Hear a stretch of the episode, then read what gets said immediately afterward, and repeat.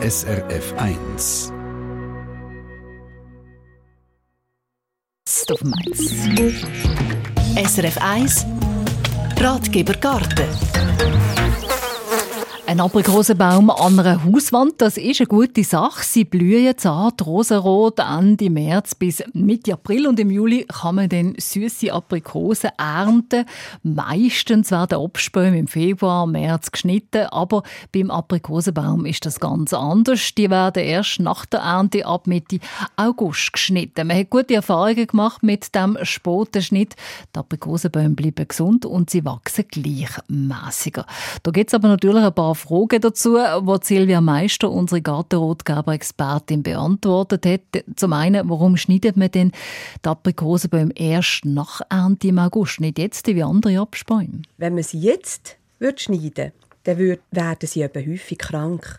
Und die Krankheit heisst Bakterienbrand.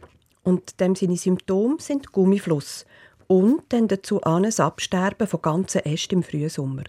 Bakterienbrand gibt es wirklich häufig.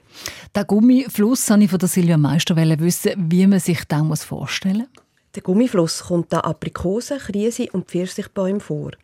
Und anfällig sind ganz junge Bäume oder dann ganz alte Bäume. Und ausgesehen tut es so. Es fließt dicker Saft aus der Rinde. Der ist schleeartig und wird gummig, fest und goldgelb. Das ist eben Gummifluss.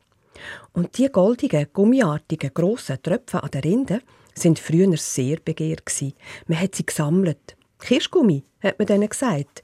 Man hat den gepflückt und in der Küche anstelle von Gummi Arabicum gebraucht. Weil Kirschgummi ist an den Krisenbäumen häufig aber Gummi Arabicum ist eben von weit her und teuer In der Küche hat man Kirschgummi in Wasser aufgelöst und die Lebküchen damit bestrichen, um sie glänzig zu machen. Oder ganz spannend, in der Malerei. Man hat den Kirschgummi als Bindemittel für Farbpigment gebraucht.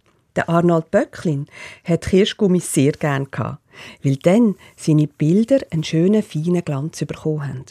Und das ist ja ganz erstaunlich, dass man die Gummiflusströpfchen in der Küche und zum Molen gebraucht hat. Aber wie schadet denn der Gummifluss den Aprikosenbäumen?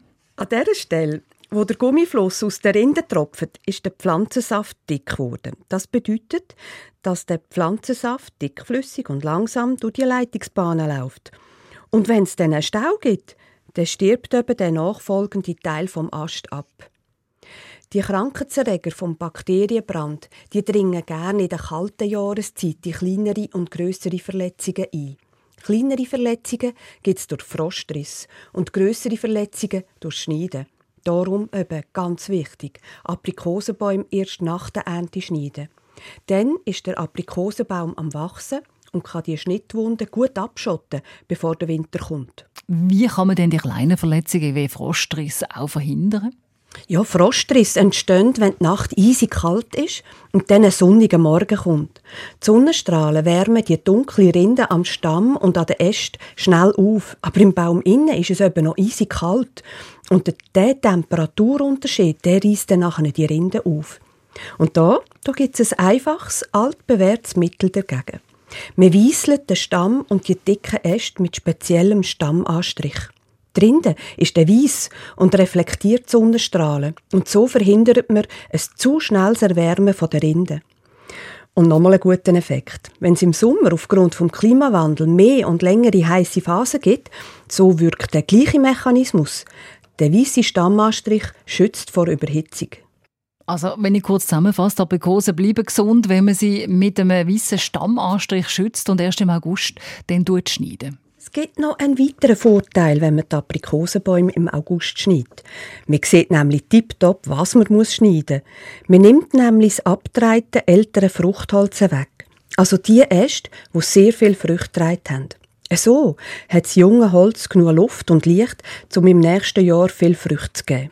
Und dazu kommt, der Aprikosenbaum ist im August mitten im Wachstum inne und voller Blätter und wenn man ihm einen Teil von seiner Blattmasse wegnimmt, hat er ein bisschen weniger Energie und macht durch das weniger lange Jungschoss, als wenn man ihn in der, Win in der Vegetationsruhe im Winter würde schneiden Durch diesen Schnitt im August wächst der Aprikosenbaum gleichmäßiger und durch das auch gesünder.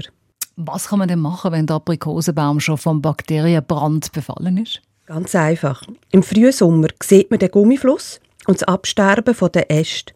Und dann schneidet man die befallenen Teile weg.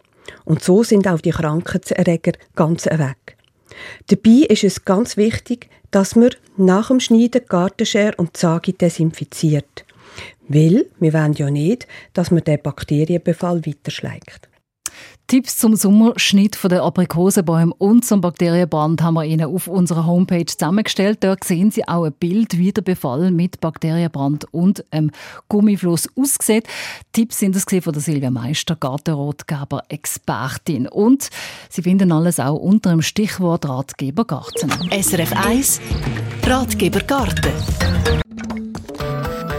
Eine Sendung von SRF 1. Mehr Informationen und Podcasts auf srf1.ch.